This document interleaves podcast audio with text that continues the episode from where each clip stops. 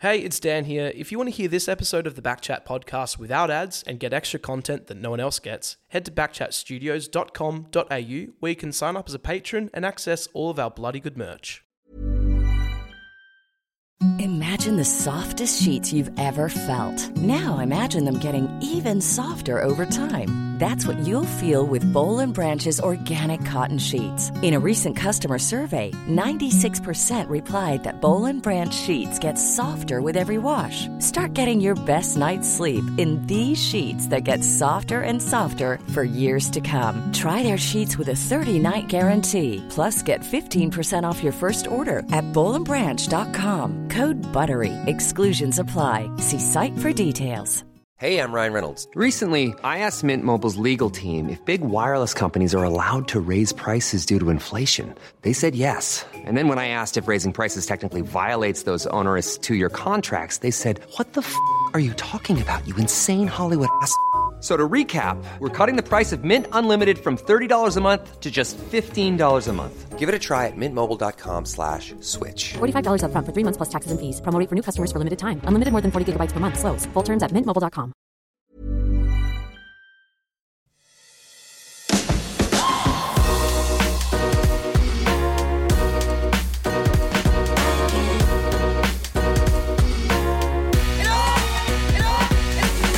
Well, like I say every week, I don't do intros, and I'm not going to do one this week. You know who this man is. He's just come off a fresh blow dry. He's just told us his hair's looking beautiful. Andrew Embley joins us on Back Chat. G'day, mate. Hi, Scully. Hi, Dan. Thank Hello, you for mate. having me. This is Dan, Anytime. not Darren. Um, Darnell? I did walk in. I did think that you It's, introduced it's, it's when yourself I as mumble. Darren. I mumble. What's your name? uh, Uh, yeah. No, Sorry, my bad. Dan my the bad. man. Yep. It's good to have you in here, Whack. We're, I've been chasing you for a little bit, so it's good to have you on the podcast. Thank Um, you. I've been uh, seeing the podcast on social, so thanks for the invite. Yeah, there you Anytime. go. Well, you know what? What I've been forgetting to do is mention our sponsors off the top. So, Whippersnapper Distillery, unfortunately, too early for a whiskey for Whack and I. Shelter Brewing Co. got a beer sponsor as well. Embers, Margaret River Roasting Co. So we got whiskey, beer, coffee. That's Got what I'm all. drinking right now. Hey? Yeah, got it sorted. Um, Blue Bet uh, look after us in the betting department. I think that's about it. Is that all it, Dan? Sponsors are very important. Yeah, correct. And we look after them here on Back Chat. Now, Embers, first question we ask our guests, going to get straight into it. It's not about your footballing career. We know you're a Norm Smith medalist. We know you're a premiership player. We know you played 250 games for West Coast. We know you've done all that. You've been a great footballer. But what's your greatest ever sporting achievement not on the football field. You've been a you've been a great footballer for a long time, and we ask all of our guests, not in their chosen sport, not in their selected varietal, what's their greatest ever sporting achievement, and we we can go back right to grade three when you're. Um, Yep. What do you got for Well, there's us? a few, I, but the Oh, one that gosh. stands out for me, and I've still got this right. So I used to play cricket as well. I love my cricket. So football, yeah, right? Winter cricket was my summer sport. Yes. All right, and I feel I was a handy cricketer, and uh, I reckon maybe it was under 11s or 12s. Yes, good. Right? Good, good. good. Good areas. And it was, uh, you know, I used to like opening the bowling and Did opening ya? the batting, but it could only do one. So I was bowling and I was batting about six. but uh, grand final day, all right, uh, and I remember the, the coach, um, he played the, the song, you know, We Are the Champions. Before We- the game? Before the game, right? so uh, we were confident, right? now I've gone out there, right, on the AstroTurf playing for Bassendean, right? Basso. and I've absolutely ripped through the top order of Beechboro. Right, I've taken seven for four. seven for four. and I'll tell it. you what, if I hadn't known you guys were going to ask me the question, I would have brought the ball. I've still got the ball where I've written seven for four on it. Mate, That's Little uncanny. Kookaburra. I don't know if you're. Are you stitching us up No, here? no, that's fair dinkum. Go on. Ask Okay. my mum. Go on. go So on. I in a final Yep. under 12s Chewett Hill Cricket Club. Were we be playing against you guys? Might have been Chewett Hill. Different era. Um, uh, five for 16, and that's the ball right there. So He's got Oh, mate, you- mate, how about that? So it's I the trophy mounted with the ball. There you Yeah. go. Do you have the ball? I've got the ball, so I'll uh, I'll take a photo off and I'll send it to you Yes, guys. please. Please. It's at mum and dad's house. So, what happened to your cricketing ability once you got to the football club? Because I used to see you. Well, the some say that you know that I made the wrong choice by going down the football path and Who not the who cricket. who said that? I did. yeah, as you know, there comes a stage where you got to make a decision. My decision was very easy because I uh, I wasn't a very good cricketer. Okay, so that to take us there, right, from under 11s crickets uh, for uh, seven for four Mm. Yep. into being drafted 1998, Yep. 57. Bargain. Few people taken before you there, oh, So there was uh, so back in 1998 there was a rule where clubs could only take one 17 year old. So I was a 17 year old, you know, in that sort of in that pool heading into that year. Now, from memory, um, Brisbane were always going to take Des Headland, who was probably the best 17 year old old in the country at the time. Okay, so he went to Brisbane. Justin Longmuir went to Fremantle. So Fremantle took JL as their 16 year old pick or Wow. 17 year old pick, right? And so I sort of knew that I was never really going to go to Fremantle if I was going to get drafted. And I thought maybe West Coast, but they weren't, you know, didn't show an enormous amount of interest in me. And it, the story goes, though, it was out of me and Paul Hasleby as as West Coast's 17 year old pick. right? Really? And they were split. So we had half the recruiters on Embley and half the recruiters on Paul Hasleby. Now, I found this out a little bit later. Now, Mick Malthouse at the time, he came in and he made the decision. Now, he'd seen me play a little bit on tapes and he believed that midfielders were starting to become taller. So that's the way the game were going. Midfielders, they could push forward, kick goals. So on the back of that, he said, we're going with Embley, right? And so West Coast took me at pick 57. Now, Paul Hasleby missed out on that draft, right? Yes. Fast forward the situation a few years later, right? Paul Hasleby had been drafted to Fremantle, right? Won the Rising Star, flying, Yep. right? I'm stinking it up in the WAFL, right? And Mick Malthouse, he pissed off the Collingwood. So he was gone. And West Coast are thinking, wow, geez, I've stitched stitch this up." right up here. so did Hasleby go the year after you? So he went the year after me. Some big names and, there. And Des Headland, Des Headland, yeah. Hasleby, So Mark. McVeigh, he was uh, he went to Essendon. Cameron Ling, Brendan Fevola, they were Wow. all sort of seventeen year olds that were taken that year. The one that actually people are a little bit surprised about was Matthew Pavlich. So Matthew mm. Pavlich was the same age.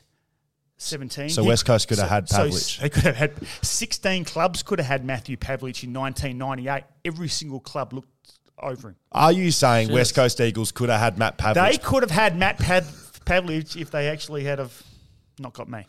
but they got ah. a premiership instead, didn't they? Okay, so 1999 debut in a Western Derby. Yes. So I spoke to you earlier this year about Western Derbies and what do they mean, and spoke to a few people. Some people talk them down, but Yeah. I think they sit pretty special part in your career, especially. Well, as right? you said, made the debut, so got drafted uh, 98 and had a really good pre-season, had lots of fun, enjoyed it. And then I remember Chris Mainwaring coming up to me sort of uh, maybe with about a couple of weeks ago before round one, said, listen, I um, just want to say I've been absolutely wrapped with the way that you're going about it. And, you know, I'm not the coach, but if I was the coach, I'd pick you to play round one. So was the Derby round one? Derby was round one Wow. of the 1999 season. Wow. So I played a couple of little scratch matches and and, and did it done okay, but um, and then Mick Malthouse came up to me I think on the Wednesday night before round one. And just I was um, just on the boxing bag in the change rooms and uh, giving a bit of a whack, and he came up and he said, uh, "Are you ready to uh, make your debut?" So I said, "Yeah." He goes, "All right, well I'm going to play you this week." So yeah, made my debut in the first game of the 1999 season, which obviously was a derby. We spoke to Sharrod Wellingham on Backchat, and he said about Mick Malthouse, he used to like playing young kids in big games Yep. to sort of see what they were made of. Yeah. Does that go as He- far back as Absolutely. Now Mick was um, Mick loved kids, especially kids that you know just just had a crack. Yeah. And he was always really keen to give um, kids an opportunity. And you've seen that actually in, in the Anzac Day. Like how many guys from Collingwood Yep. um, have made their debut? So Sharrod- in- Sharrod was one of there them? you go. Yep. In front of ninety five thousand, just throw you in the deep end. So Yeah. he had enormous amount of trust in his players, and I think for me because I um you know was starting my career off and he was coming towards the end of his career at West Coast.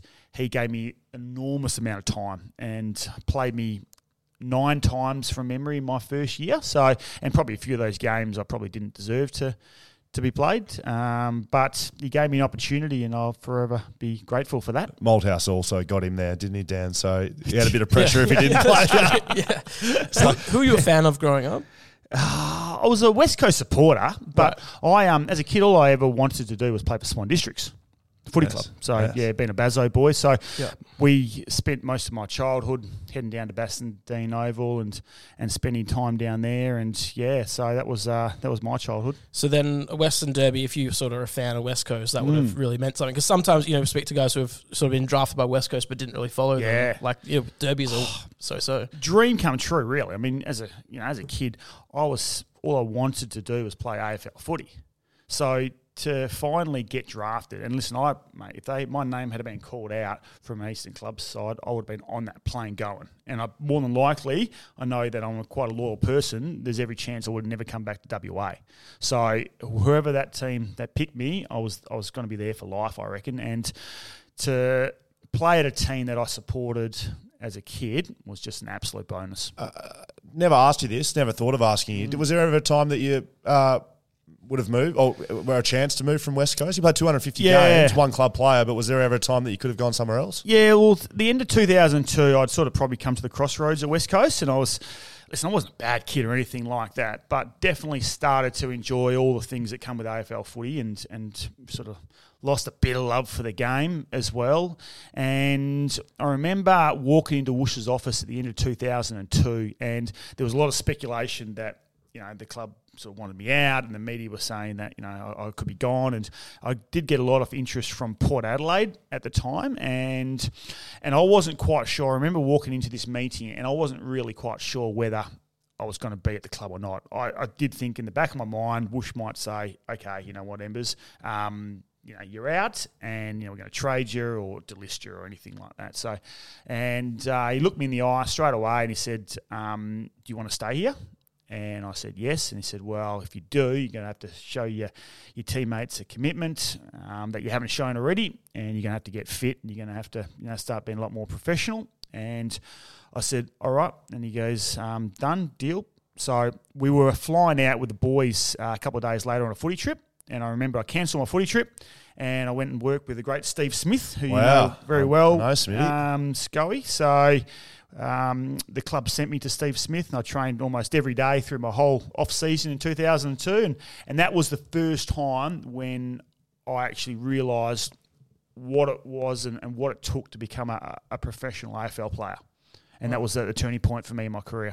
So Steve Smith has uh, done stuff like that with Embers. I worked with him. s- Similar circumstance, really. I was sort of a bit of a in and out player and wanted to get fitter, so I went and worked with Smitty, boxing, weights, Yep. gym, whatever. He just sort of gave you a bit of a, like a personal trainer, Yeah, right? personal trainer in the Claremont area. I worked a lot with a lot of the Australian cricketers. Um, Justin Langer, really close mates with him. So that was um, that used to be lots of fun because you know I'd find myself sparring with JL.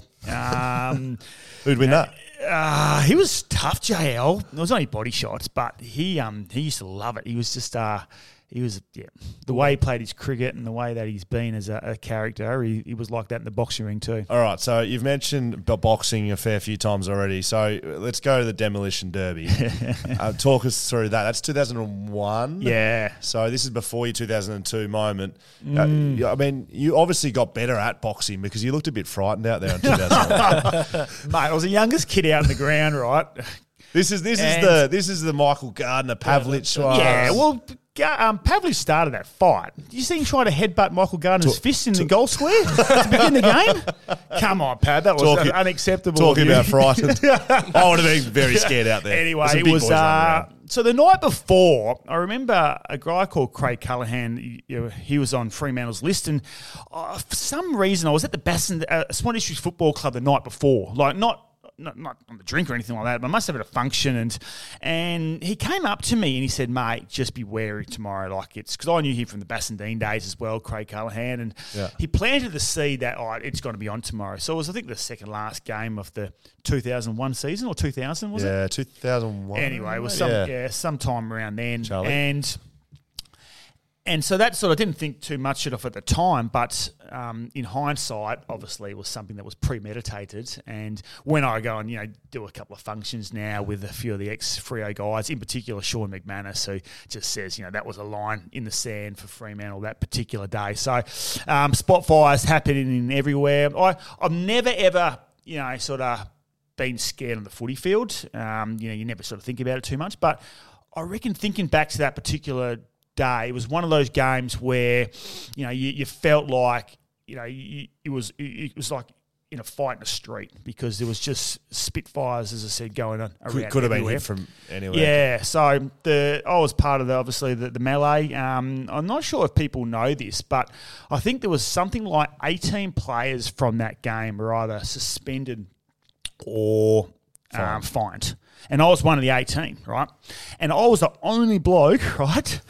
That actually went to the tribunal and fought it, right? So I've gone in there. I've gone in there, right? Because there's vision, right? There's vision. So I'm standing there with, um, I think Clem Michael, right? And then suddenly someone, it might actually been Clem Michael actually, who come just drop me from behind, you know, like, yeah, come on, mate, face me up, you know, and like get me from behind. So I've gone down. Anyway, so I've been done 2,000 bucks for a melee. Yeah. Now, I've gone to tribunal. Now, I, I, it's the second year at the club, right? I had planned with that two thousand dollars to go to Bali for the end of season football trip, right? They've suddenly taken that away from me, so I need that two thousand bucks. So I've gone there, right? And I've sat down and I've shown the big screen of me getting bashed on the ground. You took your own footage in. I've, I've, I've showed it to him. I'm on the ground. I have three blokes on me, right? Three Fremantle guys, right? Double my age, trying to pick on the 18 year old. I still had him, right? But anyway, um, and I've said to him, I said, how's, how's that a melee? I mean, have a look at me. Yes. And obviously they felt sorry for me. Guess what? You got off. The only person that got off, right? so guess what? Two weeks later, I was in Bali with my two thousand bucks. so I was pumped. But I reckon then the club, uh, all the boys actually find me in kangaroo court for the only person that jumped ship. So I ended up probably losing the two thousand bucks anyway. So- Absolutely. Chuck that at a five dollar fine on the fine Yeah. section. So, so you reckon the directive came from like Fremantle coaching just to throw some throw the weight around? Like, how Well, do you, how do you instruct a Wait, team wait, to go wait. for a fight? What year is this, Charlie? What are we, what are we, what are we talking? What year is this? 2000, 2000, yeah, okay. 2000 demolition derby. This Yes. is a long time ago, Dan. Yeah. So that sort of stuff did happen back in the Yeah. day. No, Shawnee Mag, if you ever get him on, actually, you know what? See if you can get him on the show one day because he's a cracking fella and he'll Done. come and do it. And ask him, he tells the great story from the Fremantle perspective. Like he was a line in the sand. They knew they were coming out. You know, he might have said that Guardy started it, but there was a, a clear intention that uh, the Fremantle, in their eyes, were the, the little bros that were getting beaten up and they said, listen, we are not going to stand for this any longer.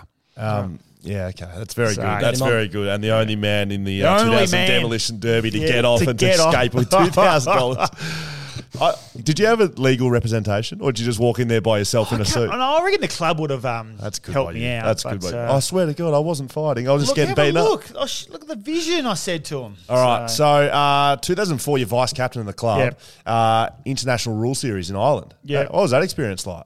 That was good fun. Yeah. yeah, yeah, that was really. Was that fun. about football or was that what? Oh, yeah, that was um, that was actually that was so. uh, That sort of happened very quickly, and I got the phone call in the off season that um, I uh, you know want to be part of it, and I said, "Oh, absolutely, I would love to." Now, it, it anyone that's been on one of these, uh, did you ever do a couple of these? Certainly not. Okay, No, come on. There come on are- now. it's- I it's- appreciate you It's a great trip. Like you know, in WA, like we see a few of the Freo guys out here and there a little bit, but not much. But suddenly, you know, you're going away with some of the, the best players in the country, and you're heading overseas on a trip. And you know, footballers are, you know, they're all very similar. Like you know, they got you know huge work ethics, but they also love a, to have a good time too. So to be able to meet some of these players that you know I admired from the other side. Uh, off the country, What sort of guy? What sort of guy? so playing? James Hird, for example, Yeah. right? So Hird, he was you know, he was probably my idol growing up, and uh, and I remember so so my this is my thought process, right? I'm about you know 23, 24, I can't remember, but I'm heading over there, right? And I knew that we were flying out sort of you know eight a.m. to to Ireland, right? Dublin. It's Dublin, yeah. So I thought, well, the night before we get in, about sort of six o'clock, seven o'clock, it was actually Juddy's. Uh, it was Juddy's 18th, I reckon. yeah, it was Juddy's. It was Juddy's 18th. I rocked into Juddy's 18th. Had a uh, had a great night with uh, with him, and then my thought process was, you know what? If I have a real big night, right, and don't get any sleep, I'm going to be tired for the plane all the way, you know, to, Smart. to Dublin. So I'm going to get a good night's sleep. You know, the last thing you want to do is, you know, not feel tired on the plane. So, uh, so I got to Juddy's 18th, roll that into, um, you know, 8 a.m. and suddenly, you know, we're, we're on our way to the airport, right? So, uh, not much shut eye for Embers. Straight out of clubber. So everything's gone to plan, right? And I so I get up now. We fly you know, like one A, two A, like proper Qantas, Wow. you know, like double decker. And I'm thinking, how good's this? So I get up and I walk in there, and I I've literally, I think I'm in one A, like it's the best seat there. And I'm thinking, oh, this is so good. Everything I've done, it's worked out. Now time to you know recline and go to sleep. Yeah. Right. So I sit down, right, and just as I sit down, right, guess who comes sits right next to me? One B. Hirdy. James Hird, my idol. I'm thinking, oh, how good is this? And he sits down, he goes, Embers. He goes, is it too early for a beer? And I look at him, I go, absolutely not. Me and Hirdy drank beers all the way to Singapore, eight hours, just beer for beer. Absolutely just destroyed ourselves. We've been good mates ever since. it was, uh, and we just told stories and we chatted and, oh, mate, it was just like, how good's this? Like when your idol comes up to you and says, you want to have a beer with you? I don't care how tired I was. You must have been so tired. Day two. Yeah, how'd you rock up in Dublin? Uh, oh, yeah, no, not great. Can't remember much of the, the international rule Uh, series. anyway, that's all I remember of the trip. I think we got beaten by Ireland a couple of times, got smashed, but Your nickname's Whack. Yeah. Was that? I don't know. I don't know. Yeah.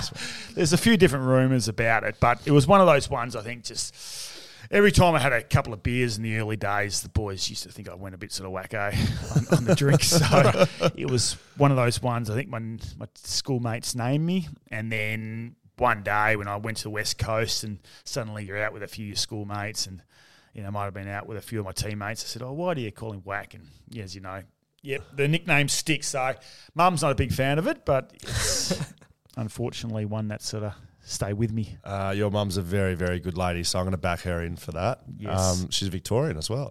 She is Victorian, yes. I knew there was something good about her. um, now, now, okay, so I'm just trying to lead into this. So we go to Europe, the uh, International Rule Series. We do the uh, your nicknames whack. 2005, Yep. West Coast go to London for a game. Yeah. Is that right? Or was it four? Yeah, five. 2005. After, we lost the grand final. Grand final. Yeah. So I'll come back to the losing grand final, but Yeah. 2005 you find yourself in London for an exhibition match against Yeah. Fremantle Dockers. Mm. Were you playing? No, listen, I wasn't playing. So what happened was we uh, we had our footy trip, and then at the end of the football trip, we had the exhibition game against uh, uh, against uh, the Fremantle Dockers, and so. As you can imagine, um, you know, four days into your into your trip, I'm not really that keen to uh, to play a game at the end of it. So I say to Whoosh, listen, Whoosh, my hammies a little bit tight from the grand final, and considering we've got round one in about four months' time, like I think I'd probably be best interest to, to miss the game. you Four know? months? Yeah, yeah. So, so a few things I remember happened that morning. I um I went for, so Juddy and I decided because Juddy wasn't playing either, so we decided to go for a bit of a run, you know, around the streets of London, you know, just to, to feel like that we'd sort of you know bit as well. Yeah. So we started cruising around, you know.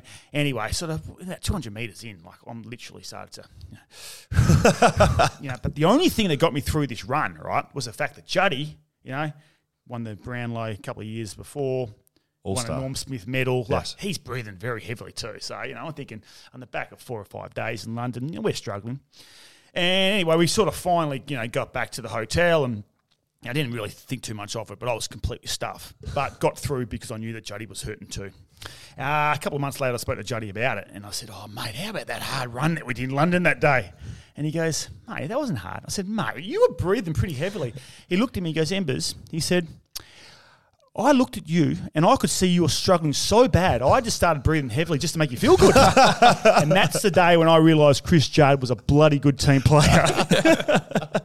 yeah, so uh, That anyway. game, though, right? That Yeah. game turns into a, a demolition, Demolition derby. derby, yeah. So I, I'm sitting like so that particular game, right? I'm in the box, right, with Cuzzy. So me and Cuzzy are sitting in Alan Bond in his box, Bondi, you know, Yes. Bondi, the Bondi. So he was must have been living in London at the time. Somehow we ended up his box, you know, drinking champagne, caviar, watching this demolition derby. Now we must have had a couple in the box. So I didn't really sort of realise what was going on, and and then at the end of the game, right, I've sort of gone down to the change rooms to see all the boys, and Whoosh is going mad, like completely mad. I said, Whoosh, what's wrong?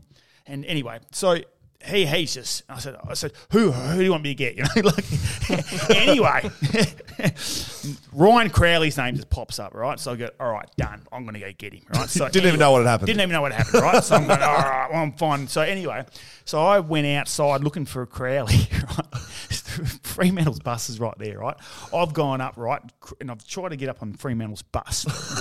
Ryan Crowley tells the story too quite well. Now, Antoni Grover, um, you know, he, he can go. And big man. And big man, right? He's, I remember he grabbed me on the shoulder. He's going, mate, have a look around, like 25 v1. I said, you got, you got no chance, right? So I said, I'll get you next time, Kraus. yeah, so uh, anyway, thank goodness, um, yeah, nothing sort of happened there. But um, Kraus was one of those guys that I just absolutely hated. Like we, we like you know we, we had some real big barneys on the field. You know, verbally we used to attack each other a lot. We had no time for him. But I must admit, since um, finishing my football career, he's actually a really really nice guy. So uh, we get on really well. It's funny, hey, I, I'm the same. Yeah. Used to hate him because he used to just be the antagonist, right? He was like the the, the Freo one you hated. Oh, that's right. He's a- Him, he's su- Steven Dodd, Actually, a very very nice guy. all Good actually bloke. good fellas. Bella's Yeah, good bloke. yeah, yeah. Did he? Did he end up playing at Swan Districts as well? He did. Yeah. Yeah. So that, that sweetened it Bit of a you. connection. Yeah. Yeah. There you go. So 2005, uh, that, that that London game. I also heard a rumor uh, on this podcast that you were out on the oval post game playing kick to kick with families and tackling people Oh, and shirt fronting people. Is that potentially Mate, correct? Believe nothing what you hear, only half what you see. Sam please. Butler, Sam Butler, courtesy of Sam Butler. 2005 losing grand final. Yep. What what what do you what memories do you have of, of playing in a losing grand final? It's you know we've done a lot of stories, but from a footy sense, Yeah, uh, it happened really quickly for us. 2005. So we played finals 02, 03, 04, and every single time we got knocked out in, in a elimination final. So we were sort of a side that um, were around about very young. And then 05, which we still were young, we had a cracking year. Before we've known it, we've you know won two home finals in, in you know two really good games, and then suddenly we're into an AFL grand final, and you know it's just it's it's something that any kid you know you dream about you know in your backyard. You never really think, even when you play AFL. I mean, you hope to play in the grand final, but um, you know, my experiences offered is that, you know, they're so bloody hard to make, let alone trying to win one. So in 05, we gave it our absolute best shot. Obviously, we know the result, but it was, um, yeah, hard to, you know, even though I was able to win one after, and you know what it's like, you know, to lose a grand final, it's still something that, you know, I just wish we had, a, you know, won two. I'm not one of those ones that subscribe to the fact that it was, you know, win one, lose one, probably fair enough. Like, yeah, they're just so hard to win, and, and we had, we had our best chance, and I felt like we were coming really hard late, and then, you know, suddenly there's a rule in the, the competition that. Um, Tadhg Kennelly's allowed to um, tackle Ashley Samp in a marking contest, and and that's all I vaguely remember. That um, How did you poor play? old Ashley Sampi, uh, oh, have got a bloody free kick. But listen, I'm not holding on to anything. you were in that pack, weren't you? Uh, no, Barry I wasn't in that pack. No, I um, oh, listen, I, I didn't have my best game. I, I had an all right second half, but it wasn't. Um, so yeah, it was really flat, and and that's the thing. Like, yeah, just because you make it one year doesn't give you any right to be back there the following year. So it was really difficult. And um, you know, the pre-season the following year was probably one of the hardest pre-seasons that I did, knowing that, geez, we've really let one go here. So it was a motivator. Yeah, I th- it's. I'm not. I'm not sure. Like, I, I again, I'm not sort of one of those guys who go, you know, we lost the grand final, so therefore the motivation is to to win it the following year. But as a group, it did make us realise that we weren't good enough, and we had to improve, and had to get better, and we had to to become closer as a group. And we, um, you know, we certainly did that through 06. Probably didn't play our best football, but there's always signs of a good team to be not at your best, but find a way to win. We did that a lot, I reckon, in 06. Before we move past uh, 05 grand final, I don't know if this is like poor form. Oh no, this isn't poor form. This is Oh. excellent. Well, how does that? This is a, a little something that was That's dug like, up. it's like flag mantle.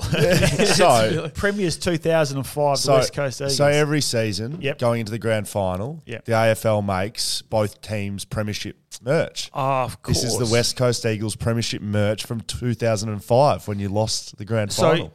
This happens the week off the grand final. Yeah, so that's the hat that they, they would Yeah. have. Had They would have at 10,000 Sydney hats and 10,000 West Coast hats. just And to hand out after the game or something like that, or sell straight And away. this managed, to, a- we managed to get one. There you go. Yeah, so that Well, if you, on what our you set. could do is you get a yellow texter and just turn the five into a six quite easily. I think it makes it. I think it makes Nah, it more think it valuable does, as, a, as a 05. It's quite good. Actually. No, it is very good. Have you got Mer- have you have you got still got playing jumper? You still got things from 2006? Yeah, so 06, I um I had two jumpers uh, that I wore in that particular game, so it got changed at half time. And one jumper got the players to sign with my medal, gave that to mum and dad, and that's framed at home, uh, mum and dad's house. Nice. And then the other one was my best mate, Andrew Catalano, who I work at Catalano's with as well. And there's a really great picture that they put on the back page of the Herald Sun that was me hugging him in the crowd. So he he drove over with a few mates for the game, obviously cracking grand final. So I've got a picture of myself and my mate Cata hugging. Yes. And then I framed the other jumper that I wore, got all the guys to sign it, and gave it to him. So Right. he's got that in his pool room at home. Now, Does everyone change at halftime? Um, no, I don't reckon people do, but you know, That was were prob- you just a sweaty guy or my- something? I'm or- thinking to myself, if we win the grand final, you know, these two jumpers, these two jumpers are going to be worth something. So, uh, um, but one thing I do remember that grand final. So I made a rule with myself, right, and. and Players are very superstitious. I wasn't a superstitious guy, but I was big on routine. But I remember I made a rule with myself about two years earlier that every single time I play in Melbourne, I'm going to wear screw-in boots. Right. So just just going to wear screw-ins, right? Grand final day 06 was just one of the most beautiful days, right? And I used to and I used to felt like I always played better with Moulders on anyway. Yeah. But I'm going, nah, this is Melbourne. So I've got my screw-ins on, right? And I'm going, I'm going, this I I said, no, I can't change my routine. You know, it's grand final day. I've got to make sure that in Melbourne I wear screw-ins. And then last minute I decide, nah, white's faster because my screw-ins black. I'm going, I've got to wear the white boots, right? Because, you know, it's a beautiful day. I'm just going to go for it. Yes. So uh, wore the white boots and um, and felt fast. Really? Yeah. Did you so- warm up in the screw-ins and thought, nah, I can't, can't- do this? no, I d- I don't think I warm up in the screw-ins, but I definitely had the screw-ins on at one stage. Clomping around in the uh, rooms, yeah. the screw-ins. But also the yeah, the screw-ins. I'm pretty sure were the screw-ins I wore in the 2005 grand final. So it was like, oh, you know what? Not sure if um, I should be wearing those again. That's back in the Puma Kings days as well. Everyone, was- you would have been in the Puma Kings. Everyone was in the Puma Oh, mate, Kings. we were loving the Pumas. back Everyone, then. everyone in the competition wore Puma Kings. mate, everyone. It was either it was either Puma Kings or the other the Adidas with the white three white stripes. Yes. Yeah, the They were sponsored uh, by Adidas back then, but they were the only two boots. Predators, maybe. Um, and then, and then Puma, I remember a Puma. I remember specifically a, a Puma presentation at the club. Puma Yeah. were West Coast biggest sponsors. Yep. And the, the crews rolled in, and um, I won't say it wasn't. They've rolled in, and they've got a presentation, and they said, "Oh, these are the new boots. We're, we're scrapping the, the Kings." And there was there was audible dis like absolute hatred from the crowd there. You know, talking about Juddy, Embers, Coxie, all everyone wore them, and they rolled out these Spider Men. Um, they had they had Spider Man webs over. They were they were soccer boots. Yeah, and yeah. the boy, boys spat it, and could have been the end of the dynasty at West Coast right there. Mate, could have been. You reckon? Blame the boots. You reckon? Oh, I don't know, maybe. So 2006, though, I do have a question to ask about this. I remember distinctly through my career talking about um, a period leading into 2006 finals that you credited with the ability to have a good final series. We, we, did you get injured late in the year and you had a had a running block? Yeah, you just reminded me then. Yeah, so so Matthew Pavlich in a derby about round 21, 22 lined me up and ended up doing my AC. Yeah.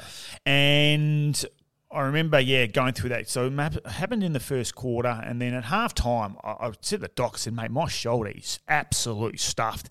And I looked at it, and I've done my AC. So I didn't actually know how long I was going to be out for, but I ended up missing the last game of the season and the first final. And they sort of said it was going to be between sort of two and four week injury, which in the back of my mind, I um I knew that okay, you know what, I can just I can run and I can get myself fit and I'm going to be ready. And I remember um I got I'm not a, a big guy that writes down big goals or anything like that, but I do remember a piece of paper and I wrote down um, something like I've been in this position before. I know what to, to expect and I know what I need to do to get myself right. Everything I do between now and grand final day will help me play my role in winning this year's grand final. And I put it next to my bed, and every night I went to bed, I looked at it, woke up, looked at it, and then just went and just trained. And I, I just ran. And in hindsight, without doubt, it was the best thing that happened to me because probably at the time, and you know what it's like, everyone saw at the end of the year, everyone's, you know, just doing what you can, but everyone's on the you know, even playing field. Yeah. And I was literally running on the spot. And it wasn't until having those two weeks off where it just gave my body an opportunity to to refresh. And we played the first final against Sydney. Absolute cracking game. I missed that game um, of footy. West Coast lost. We lost to the Sydney Swans, so that meant that um, obviously Sydney went and got a home prelim. Um, and I, in an ideal world, I probably would have missed the next week, but it's do and die. So you know, Yep. so I played against the Western Bulldogs in that final, and we just came out there and just just destroyed the Dogs. Spanked It was. Uh, it was um, and uh, Western Bulldogs were the only team, only Victorian team to beat us that year in Perth. So I remember thinking like, gee, we can't go out in straight set. So I put together cracking, uh, cracking game as a side, knock them off, and then we're off to Adelaide in a prelim. And a lot of people, um, you know, wouldn't know this, but in my opinion, the best game I've ever been involved in in my life was a 2006 prelim final. Better than the the uh, the, the the grand final because at Why? half time, you know, we'd kicked two goals and we were down by sort of four or five goals against um, against Adelaide in Adelaide. You know, like the crowd just loud as anything. You know, and to be down by that much, not finding a way to score goals, and second half come out and put together the best second half of footy that I've ever been a part of, and suddenly you're into a grand final on the back of a huge comeback win in a prelim. It's just you know, we we felt like as a group we were ready. And um, you know, we were ready to to make amends from what happened the year before. Winning is more exciting in a prelim than a grand final. Grand final's almost relief, especially Yeah. after you've lost one the year before. Is that how you describe it? Like, is it it's a Yeah. different feeling of? Yeah, it is because I mean I, I remember being on that plane flying back from Adelaide, thinking, you know what, wow, we've given ourselves another shot at, at playing in a in a grand final again, and it was like it, it was, you know, how good is this? We're not going to let this one slip. And I remember thinking to myself too, we played Sydney obviously a couple of weeks before they knocked us off, but in that particular game, I didn't play. Um, Daniel Kerr didn't play. Ash Hansen didn't play. And I feel there might have been another. And I thought, you know what, we lost by a point, Under goal, yeah, one yeah. point Yep. in that game. I felt uh, th- these three inclusions could probably make the difference up of a point. So I, fe- Yes. I felt really confident heading into it. Yeah. Um, but as you know, grand final day, it's uh, yeah, it's um, they're not easy to win. Correct. That one point um, sort of was the theme of your rivalry with Sydney over those two years. Mm. So, you know, before the 06 grand final, it was, it was I mean, matter of. Even after the first game in 2007 was That's close. right. I think it was. 05, I think it was like an average of three points Yeah. or something over so, those. So 05, Yeah. qualifying final, West Coast win by four points. Right. Yep. Sydney win the grand final by four points. yep. a few weeks later. Yes. 06, West Coast lose the qualifying final by a point. West Coast win the grand final by a point. Yes. And then round one, 2007, West Coast win by three points. Daniel Kerr run- chased down. runs down Mark McVeigh, I think, um, Jarrad McVeigh, sorry, in uh, an attack and we win the game. Yeah. So was that? Did you have like this? I don't know. Was that like a circled game on the calendar Oh, for it you was guys? just, or- you know what? It was just a, a team that we, obviously we had such a great uh, history with, um, enormous amount of respect with, and we just knew, and they knew us as well, that no matter where, what stage the game was, this game was going down to the wire, and we just had such incredible uh, contests with with that side, and I know that you know we don't see the Sydney players that much, but grand final week when we're over in Melbourne and a few of those guys are over there, you know, we catch up, and it's, it's almost like catching up with your own teammates. It's, Really? we have such great you know banter and fun with it, and um, and they're all yeah really good guys to be able to, to have a beer with and reflect on those great that great rivalry that we did have with them. 2006, you win the Norm Smith Medal. Yep. Is that the best game of AFL you've ever played, or is it? Is it? Oh, it was a, yeah, it was a, I mean, you know, yeah. As a kid, you want to play well in the big games, Scully, you know that. And I, um, I felt I, I had a really good, um, you know, good prelim. I, had, I felt like even in the Western Bulldogs game, I played well. So I was going back to that point where I felt fresh, running, you know, just running. And when you when you feel fit and you feel like you can get to contests, obviously you got more chance of having an impact when you get there. So I um I felt you know confident heading into that grand final because my body was good and and had a had a really good game. I mean my numbers. I mean I had plenty of games where my numbers were more than I think Yes. twenty six and two. Like twenty six and two sounds it's a good game, but but probably the importance of the game and and having some big moments um, myself in that particular game was something that you know I reflect and yep, definitely really proud of. And and as you know, you know the person generally speaking that wins a Norm Smith medal is a, a, premiership player at the end of it. So very uh, very grateful. But you know I have said this a few times before like 05, you know, we had so many, um, you know, so many passengers you know, in that particular game, and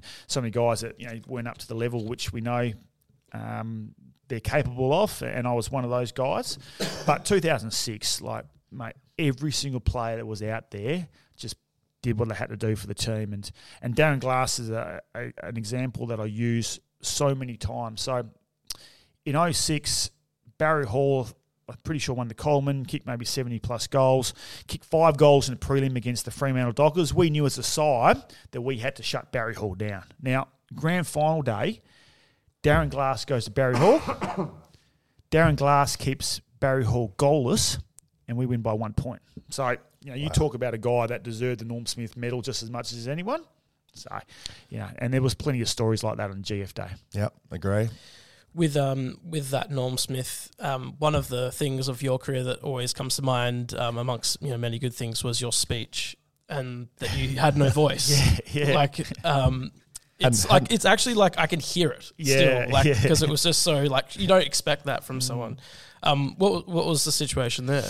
Yeah, I so again, it's like listening to you guys. Like this is all stuff that yeah, I've just totally forgotten about. But yeah. when you speak about it now, you go, yeah, I remember that now. So I got, um, I think what happened was I, I got hit maybe around 17, 18 in my throat. And it's just sort of got worse and worse. And then I ended up by the final series, I just couldn't speak. Like nothing could come out.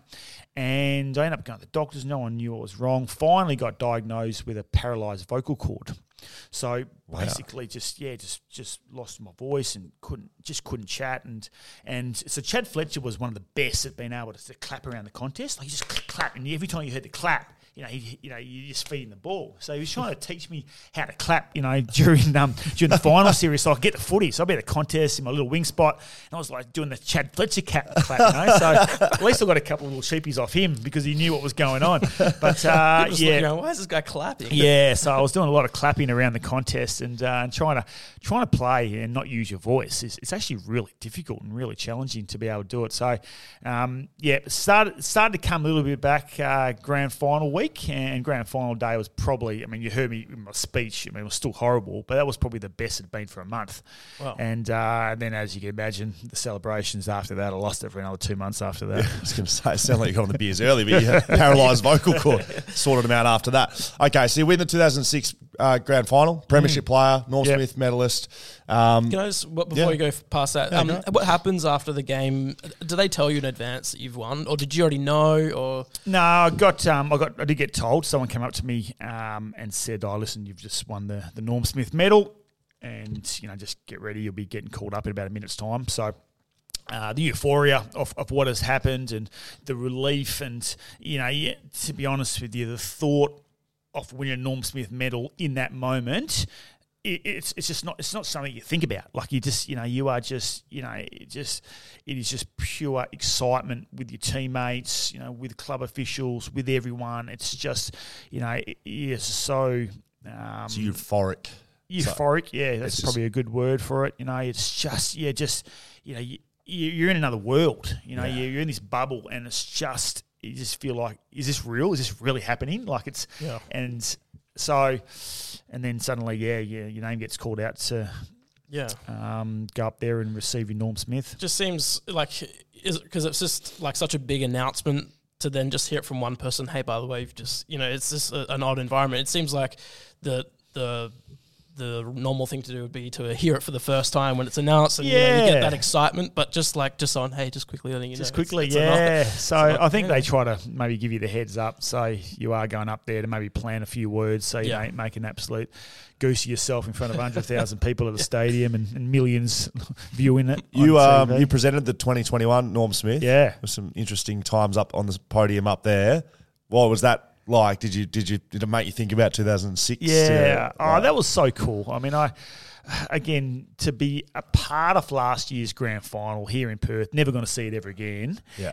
In a really, really small way was something that was just absolute honoured to do. So it was uh, it was great. I um, was calling the game for Triple M, so I didn't really get to sort of any chance, you know, you know, enjoy the game. You didn't vote on it, did you? Like didn't vote on the that- game. yeah. No, no, didn't vote on the game. I um I did get told when I was sort of um, walking out that uh, that Christian Petracca had won. I think it was pretty evident Yeah. that he'd won. He was absolute star in that particular day. So Woosha was involved with you as well. Whoosh, yeah, so Whoosh Gave the coach's um, medal, gave Jock the Jock McHale. McHale medal. So he gave that to uh, Simon Goodwin.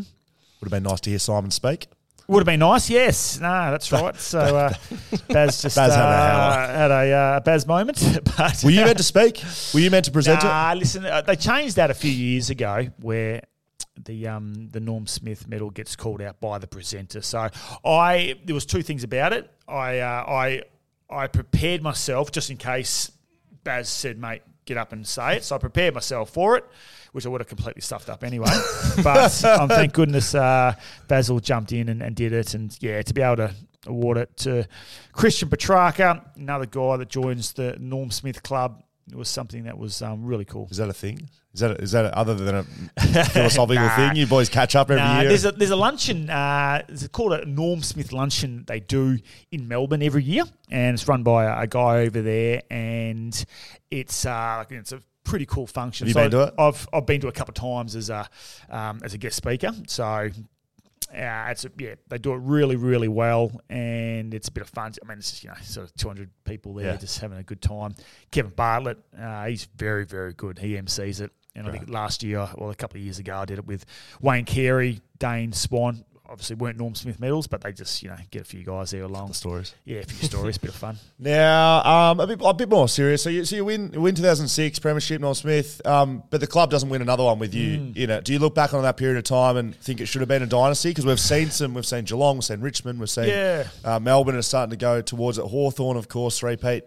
You say that you you're not one that's like oh, at least I won one. You would like to have won more. Would have would have been nice to. I mean, our best chance was 05, 06, um, and well, you know one each there. 2007, uh, things were probably starting to.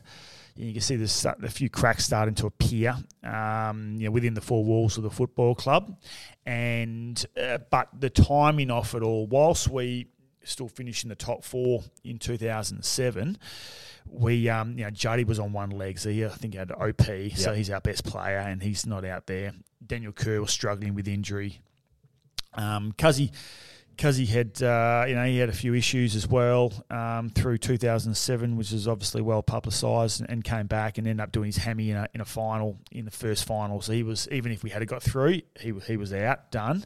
So the timing off it all was was probably not great, and unfortunately, yeah, got knocked out in straight sets in, in 2007. We um, got beaten by Port Adelaide, nearly pinched that one, and that would have probably given us a, a home prelim, obviously, and then probably uh, you know another grand final appearance. But the Cats were pretty super in, in 2007. 2007 was my first year. Yep. Um, so I got to the club at the end of 2006 and like walked into this elite environment of Mm. training, right? But then clearly there was other things happening uh, off the field that was pretty well publicised.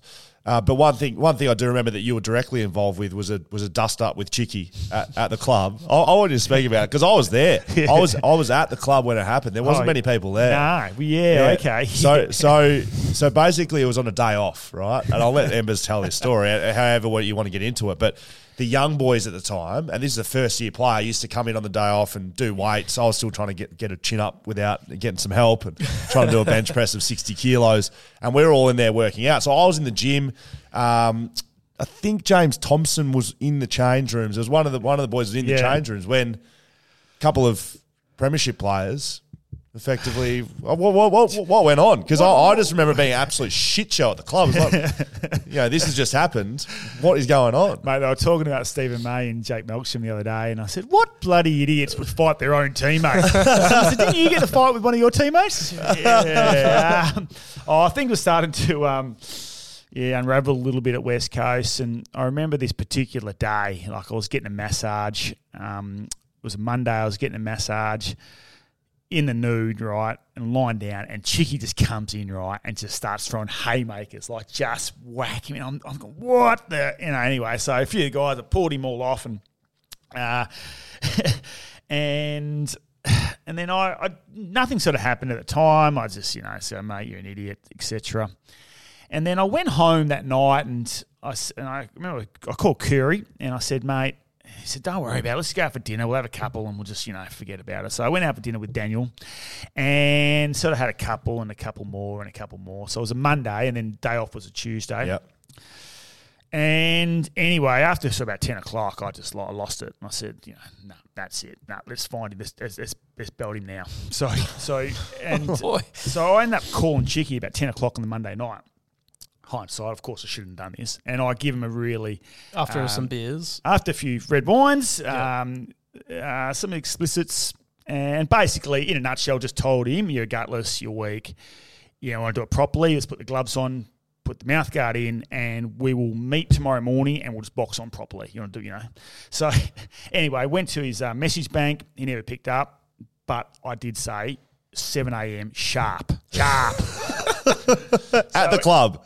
At, the, club. at the club. At the club. following morning, right? So uh, anyway, um, went to sleep. Both men of your word, clearly. went to sleep. Woke up the next day. Realised, oh, that's right. I've left a, uh, a message on Chicky's phone. The least I can do is rock up there. So I rock And up there. apologise, or are you ready to fight? Nah, fight. Please. so anyway, I rocked up there at 7 a.m. in the morning, uh, maybe at 5 2, looked around, no chicky. Said, ah, okay, that's all good. So I went and jumped in the spa, do a, do a recovery, like the professional guy that enters this, you know. anyway. Sweat the warrants. As I've uh, as I'm walking back into the change rooms, next thing I see Chicky come storming in, right? 7 a.m. in the morning, no one around. I'm going, ah, okay. Anyway, Chicky's come in. We're in our in our sort of our change rooms, locker uh, rooms. locker rooms, right? And then before you knew it, mate, it is on. Like me and Chicky are just throwing them, like just completely just. And I, and then it's, it's pretty vague after that, but I remember then suddenly it was UFC and we're going into lockers and was like was just going bouncing around and was just highly don't recommend fighting your teammate. But um, and then somehow you know obviously did you do we do we pulling me off? Pete was- Worsfold was Pete there. Worsfold So John came Worsfold's his brother. Yeah, He was pulled us in- off, and then and then that was basically it. So you never got the boxing gloves on? No, we didn't- didn't have time to get mouth guard in. It was bare knuckles, you know, like yeah, it was just it was horrible. And uh, and then anyway, we, we sort of chatted because like everyone goes, well, why'd you do it? You know, why'd you fight? And it was you know, there's obviously a lot of stuff sort of going on at the time, you know, with cars, etc. And but there was no real hard feelings between Chicky and I. was It gonna wasn't- ask that, It you- wasn't anything that was ongoing. It was you know, it was just something that happened. You know, a bit of spur of the moment. You know, Chicky thought I was a bit of a copper, and you know, telling everyone. I said, mate, come on, if I'm the copper, please. But uh, anyway, and both strong personalities at the time as well. yeah, yeah, yeah. Again, you know, Wouldn't- wouldn't ego, back down for a egos fight. in football clubs, etc., and all that sort of So how'd stuff. you get so- how'd you get over it? Because I reckon you did, right? yeah, well, Woosha. So, so we, we sat down together, we chatted, um, and then Woosha got us up in front of the group, and we both got up and we apologised to the group. Said, listen, you know, this is not something that's going to um, you know, derail the footy club or anything like that. We've apologised, and you know, I remember Woosh, and then like it was a bit- it was a bit awkward. It was a bit awkward, you know. So, and then Woosh, he sits there, and he goes. So who won the fight? so, and I'm looking at Chicky, and he's looking at me, and sort of, you know, a bit sheepish, you know, tail between our legs. And then none of us answered the question. And Bush said, Well, judging by the fact there's no bruises on both ears, it must have been a pretty shit fight.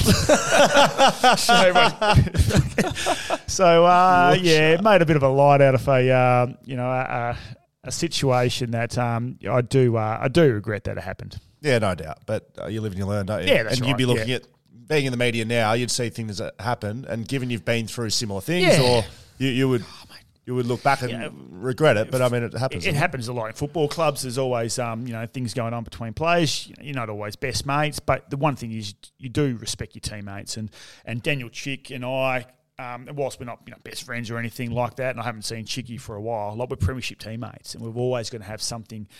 You know that um, that we hold together really closely, and, and the role that he played for us. So I, spoke about being a really young team, West Coast, he was that strong physical presence Yeah. that we needed. And, you know, again, he was so tough, you know, across half back for us. And we all talk about the smother that he did in that grand final as well. I remember 2007. Uh, I went into the back line, right? Played, played my first game. I got Darren Glass. I got Adam Hunters down there. Even Brett Jones at the time. Like these are men. Like these are men. Mm. and Daniel Chick was down there. Anyway, so I'm down there. We're up. We're up by ten goals against the Bulldogs, and some Bulldogs guy was lipping off, and I just remember Chicky like, and and it it left an imprint on me for my career. Like you always look after your young bloke. Someone bumped me off the ball mm. or just tackled me normally, and I just remember Chicky like a steam train, like huffing and puffing, grabbing this bloke. Don't you ever touch my young bloke like that again? Threw him into the stands type thing. Like he was the You not- love he wasn't an enforcer, but he was Yeah. just like he was a man. He was. He he used to bounce his, he used to do his, uh, his squats, bouncing his ass off the floor. Strongest quaddies in the world. He was a good man, Chicky. He was Did a he have strange half cat. a finger? Yeah, yeah. he lost a finger, didn't he? No, he? he cut his finger off because it was either get surgery and miss games or cut your finger off. So he just Yeah. cut his finger off. Yeah. That probably sums up Chicky. Yeah. Um, now, I know we're going a little bit over time here. I want to get a couple more questions in before we get Yep. to social media. 2010, the club wins the spoon. Yep. So right now, West Coast in a pretty bad way. Uh, they very quickly turned that around to 2000, 2011, where they made a prelim. Yeah. And you're a big part of that. Um, so can you talk through the disappointment of the spoon and, that and that sort of thing, but more specifically how the club actually turned it around? Yeah. Yeah, so uh, and I feel for the guys at the moment with what they're going through, but it's um you know it's, it's not forever, and you can turn it around really quickly by just believing you know, in the direction that you want to go as a footy club. And and we were really focused. Whilst in 2010, we probably had a few of the senior players that might have been still you know still capable of playing better, but for whatever reason might have been injured or um, just weren't at our best. And, and the young kids were maybe you know one or two years away, but we still had belief in these kids. You know, Yeah. like Scully coming through, but you know you can't you know you expect the young kids are going to step up you know immediately. So. Um, yeah, it wasn't a great year in 2010. We, you know, certainly a lot of the old players were like, you know, they're done, they're finished. And I remember we tried something Yes, I was hoping you'd talk about this. yeah, for the senior players, which had never been done before, and I, I can assure you, it was the envy of every football club when they found out the pre-season that uh, the old boys had. But uh, Warren Coford, our um, our fitness coach, who's Still- still, still at is. West Coast. Right, uh, this is what probably made him actually, to be honest with you. So we decided to get together as the old guys and say, okay, you know what, we just because the the months November December are really difficult, challenging months. You know, pre-season, like they're hard, Yeah. right? There's so much going on. So we basically train by ourselves away from the main group. So we would meet down at McGillivray, and you know there's sort of maybe half a dozen of us, and we do our running sessions together in the morning, all right, and then we you know, kick the footy, and then we go and do weights, but we do that away from the club, and then we're done. Like there's no meetings, and we just got ourselves really fit, but most importantly, mentally really fresh, and and and I guess West Coast were in a position where we could probably try a couple of things. We we couldn't get any worse than, than win the wooden spoon. Yes. So, and then the following year we came out, and all the senior players just end up having like incredible years. Like, you know, we all played really, really well. You were best on ground first two rounds of that season, yeah, 2011. You know, I was just like, how good's this? You know, and and so uh, We didn't see. I didn't see it till February that year. Like these, these blokes didn't see anyone over the age of twenty two Yeah, for yeah. four months. So thank fuck, we're getting sick of you as well. Mate, if you had been there, I would have been calling you Darren. You know what I mean? So uh, I hadn't seen these guys for so long. So, um, but yeah, so it listened, and then yeah, ended up turning around and had a fantastic year in 2011. Obviously played in a prelim, got beaten by Geelong pretty badly in yep. the end.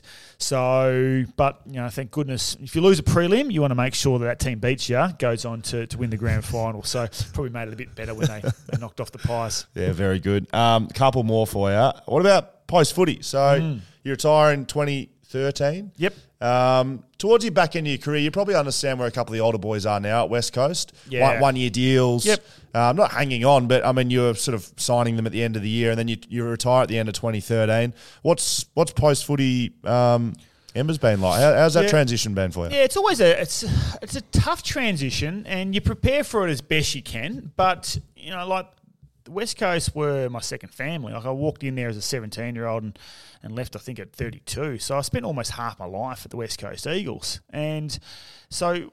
Suddenly, when you know you're, you're not within the four walls of the football club, and you know you're probably your identity is an AFL footballer. You know what's next. So it probably took me a few years to be able to find my feet um, went into the property game, worked with a uh, you know great mate of mine, and that was really really good. But you know I've gone from being a you know so-called expert in one field to a novice in the uh, in another, and so you're sort of learning and you're trying to find your feet. You're running a restaurant in there somewhere, running Beluga. a restaurant as well. And so I was just, you know, I was, was wearing a few different hats just to sort of get a feel for what I wanted to do. So, um, so yeah, spent a three, four, three or four years doing that. Probably didn't really absolutely love it. Just wasn't, you know, for me. But I, um, I kept my media work up and did a little bit with Mix ninety four point five, calling a bit of the footy, special comments. So in recent times. Um, I've uh, yeah with Triple M now with the the rush hour show that I do with Michelle off an afternoon. That's heaps of fun. Love that. Did that with Lockie Reed last year and.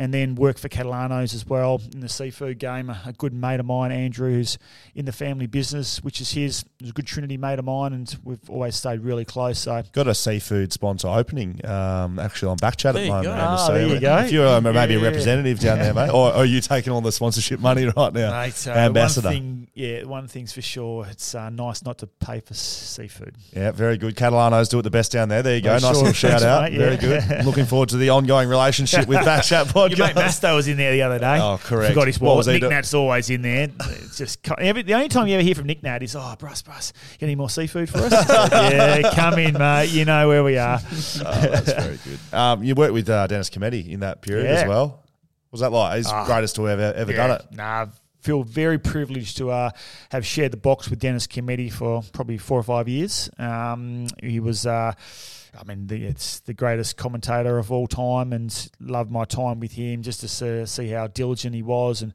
how professional he was, and you know, learnt so much. And you know, would often catch up with Dennis for a coffee and just you know, just chew the fat with him and pick his brain because he's um, yeah certainly someone that I've uh, always looked up to and admired. Deeply. You're play by playing now, aren't you? You do, are you, Oh, are you no, up and coming Dennis no, Cometti? No, no, I've uh, I've done a bit of practicing play by play. It's uh, it's something that Hard gig. I have thought about doing, but you know what? I've also been told just stay in your own space here as well, stay in your own lane because you know I used to think, oh, you know, I could do what Dennis does one day when he retires, and then I go in there and listen to Dennis, and I, at the end of the game I walk away going, no. Pull, pull, pull the pin on that one, Embassy. Because I think one thing would be hard would be player names, knowing them all. I want to give you three names, Okay. right? Yeah. I want to tell you, you to tell me what they mean to you. Uh, Andrew Walker, Jeremy Howe, Ashley Sampi. what do those three players have in common? Those three guys, I have made it on their football cards as a step ladder. You've had some all-time hangers taken on you. Oh, And what's the reason for that? because I'm always doing the team thing, coming back with a fly to the football, helping out my teammates, all right? Then you never see Dean Cox being in Mark of the Year because he actually doesn't go back and help his teammates out. So eh, An- Andrew Walker, I believe he's in his first ever game, yeah, He's Yeah. had 30 and taken Yeah. one of the marks of the century Yeah, on your head. Yeah, out of side Optus Oval there in Carlton. Yeah, fair to say I copped it from that uh, Carlton crowd after that. Jeremy Howe, um, I mean, he's a. I he's- was taking a few. Yeah, You're just one of many on him. But he was early in his career. I remember that game, played in that one. He was out in a forward flank somewhere and he just sat in your head out of nowhere, didn't he? Ah, yeah, well, whatever. but then everyone, all West Coast fans will remember is Ashley Sampi. I mean, you. Did, did you get a piece of that car? Yeah, Like you- well, I should do. I the Ashley should do. mark was on your bald head, I might say. rem- You shaved I head. remember. I remember because I'm the only bloke in the stadium that didn't see it, right? But everyone's cheering. I've turned around the umpire and I've sprayed him. I said, because if you have a look at it, Adam Uze's pushed me right in the middle of the back. I said, he's danger with a free kick.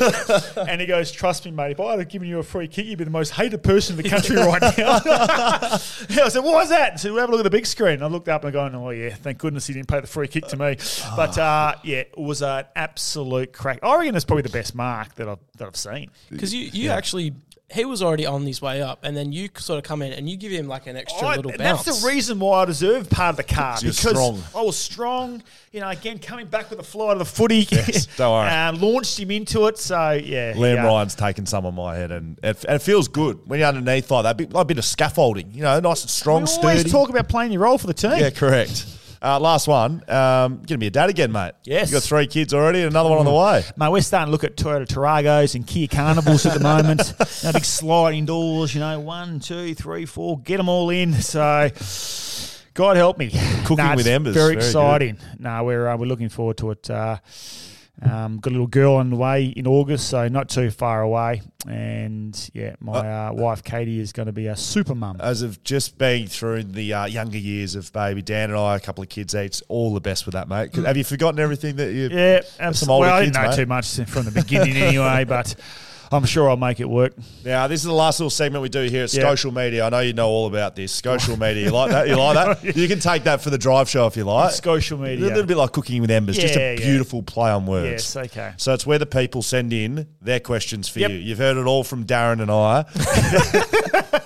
That's a out There's now. a- This is from the people for the people. Now, this I've got to start with this one, and I'll be really intrigued to know see how your memory is. Lotus Eleven asks, uh, Embers. Do you still know all the words to the Eagles rap? Ye- oh, I- sorry. I'd like to add Okay. on to that. Yeah, yeah. I'd like- i- is that one of the more embarrassing th- moments of your entire I, I- life? I would have to say, um, because I've just watched the whole thing. I don't believe that I got enough credit for the masterpiece that I put together. and for those people that don't know what I'm talking Yeah. about, just go and Google Embers' rap. Yeah. It is absolute masterclass.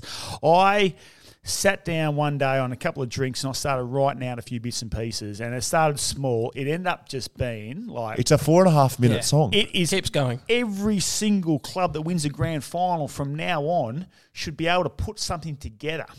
I remember running into uh, Tommy Liberatore and uh, and Luke Dahlhaus. They were fans, in, were they? In Vietnam uh, after they won the grand final. We're staying at the same hotel. So I got on a drink with them and uh, and I told them what I'd done in 06, right? I sat them down. I said, This is what you boys got to do. Got to make a rap. It's all about the rap now, you know? and I tell you what, I had them, like, they would sit there going, This is the best thing we've ever heard. Still yet to see the Western Bulldogs rap for 2016, mate. I reckon they might have had it. Honestly, I, I, I think it could be the worst thing I've ever seen. I, I actually, it is absolute. It's a disgrace. Every single player that played in that game got a mention. Yeah, if you go through it, it's, it doesn't rhyme. It doesn't have to rhyme. It goes, it goes out of time a bit. It's it's. I, How long did it take you I'd to put say, together? Uh, I'd say nine out of ten. I reckon months because I, I was around you at the time. Yeah. You were putting that together for a long time. Yeah, yeah. So you've spent a bit of time. I was going through a separation at the time. I reckon if I put as much work into the separation as I did for the rap, oh, that's very things good. might have been different. Okay, all right. Steve O's, uh, Steve O Stales. Uh, if you didn't win the Norm Smith, who do you believe would have clinched it that year? Well, if you ask uh, Coxie, Yes. right? Uh, so Coxie reckons he's the only person in history to be a two-time runner-up Norm Smith medal. He reckons Juddy cost him one in 05 and I cost him one in 06. Well, the, that, in the rap that song. underscore J underscore Jaden has something just for that. Uh, is it true Coxie said you only ever played one good career game in 06 Yep. grand final? Every single time we're having a beer together, he goes, "Oh, Ambers, you only played one good game." True. And it says true or false. That's what. I said to him, "You know what, Dean? If that's true, what a bloody good day to do it." yeah, Good correct. Time. Um, what about uh, Liam underscore Murphy zero one? Haven't heard this one before actually. Are these actually real people, or is this what you guys are sending through? This is Liam have underscore Murphy. that. These are Good on you, Liam. I, unlike you, we've got fans on this show, Embers. Uh, you claimed you touched Ryan O'Keefe's goal late in the 2006 grand final. Do you Yeah. remember if you did? Yeah, I feel like I did. would it have, would it have flo- shown up on the review? Well, I'm not sure. Like, I, I- I'd love to speak to Sean Dempster one day because I reckon uh, I felt through. I felt and heard the noise as well and went through our hands. And but I've never spoken to him about it, so I'd love to know what he thought about it as well. And it was called a goal. It was called a goal. It would have been. Hard, I reckon it would have been hard to overrule. Do you see my finger go back there on the replay? We'll have a So, look. so I was touched. well, I feel like it was. All right. Uh, Shane Haddo. Oh, my voice is going. Um, who was better, Judd or Ablett? I mean, uh, different because I obviously didn't play with with Ablett or They're meant to anything be like Ablett. that. Senior or, Or- junior, do you think? Um, just Juddy was incredible. I do get asked a lot about Juddy and Cuz a lot, and oh, you know, as much as they were absolute genuine stars, are probably a little bit different with the way that they played as well. Um, Juddy was incredible. I think we definitely saw the best of him at West Coast. I um, Juddy was that first midfielder, that explosive midfielder that from a standing start could just actually uh, get to full pace so quickly and then break tackles and kick goals. So he was a goal kicking um, forward. Like I, in 2006, um, you know, I think Juddy and I both kicked, you know, 30 plus goals as, you know, midfielders. Wow. Um, Lynchy, you know, sort of, I think uh, from memory, I have to go back, but I reckon Juddy and I kicked the same amount of goals in 2006 and we were the, we came second in, in the goal kicking. So, and, and Juddy was on ball doing this. Yeah. and never spending time forward, where I actually went forward and spent time. So to kick 30 plus goals as a genuine midfielder, you don't see midfielders do that anymore. Um, Tim Dot Mull. Um, as someone that can actually cook, what's your take on the abomination of the fillet fish? No. I didn't. I didn't know that was coming until I read the words fillet fish. There you go. Where do you sit on a fillet of fish, mate? Listen, I got into a fillet fish um, for a little small time Did there. you? Yeah, very I good. did. I had I had a couple. I Actually, I think it's I think it's quite a for a, a processed burger. It's actually not. It's quite tasty. Yeah, very good.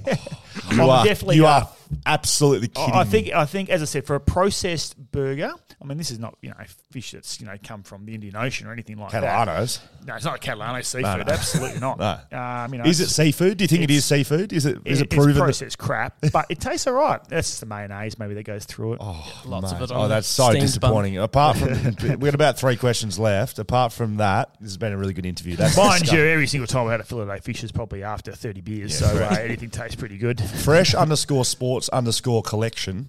Uh, what's your favorite football jumper style slash design that you wore during your career? Uh, the one behind you, I reckon, the bit awkward one. Can you see that?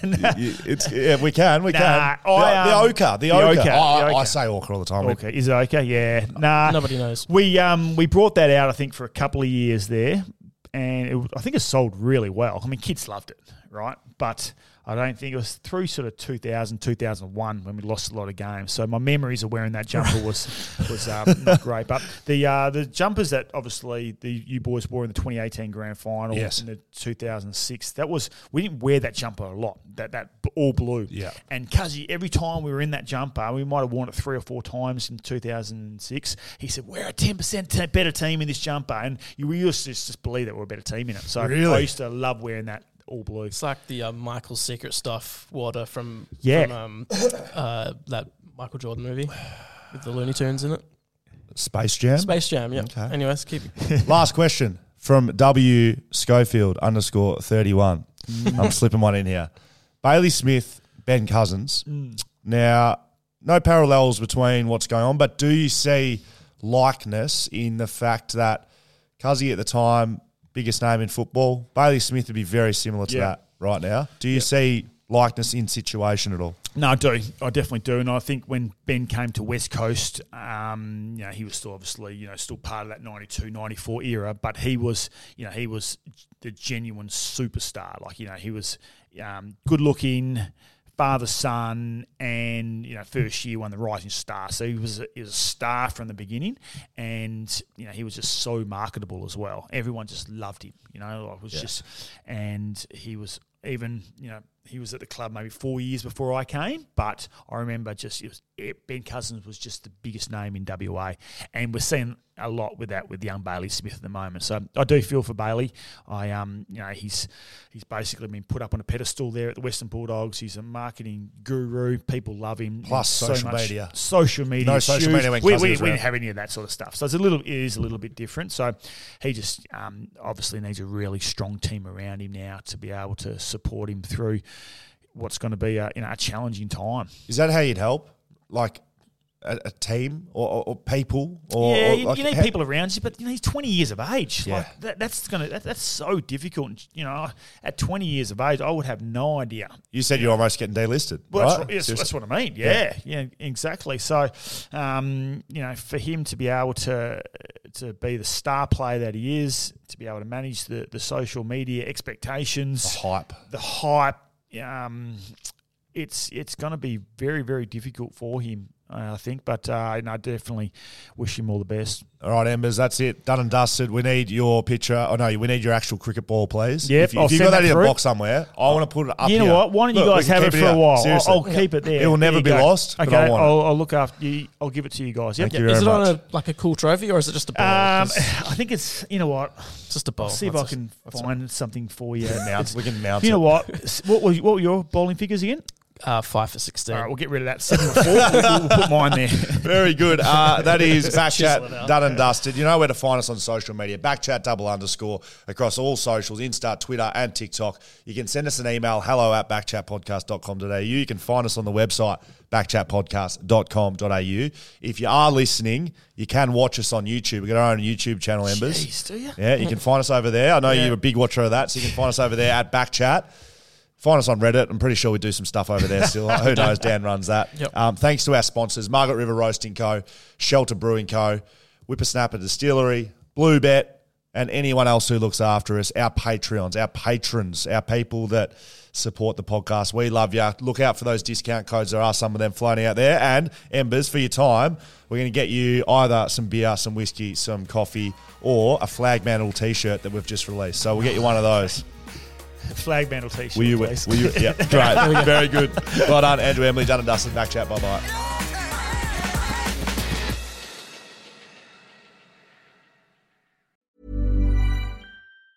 Planning for your next trip? Elevate your travel style with Quince. Quince has all the jet setting essentials you'll want for your next getaway, like European linen, premium luggage options, buttery soft Italian leather bags, and so much more. And it's all priced at 50 to 80% less than similar brands. Plus, Quince only works with factories that use safe and ethical manufacturing practices. Pack your bags with high-quality essentials you'll be wearing for vacations to come with Quince. Go to quince.com slash trip for free shipping and 365-day returns.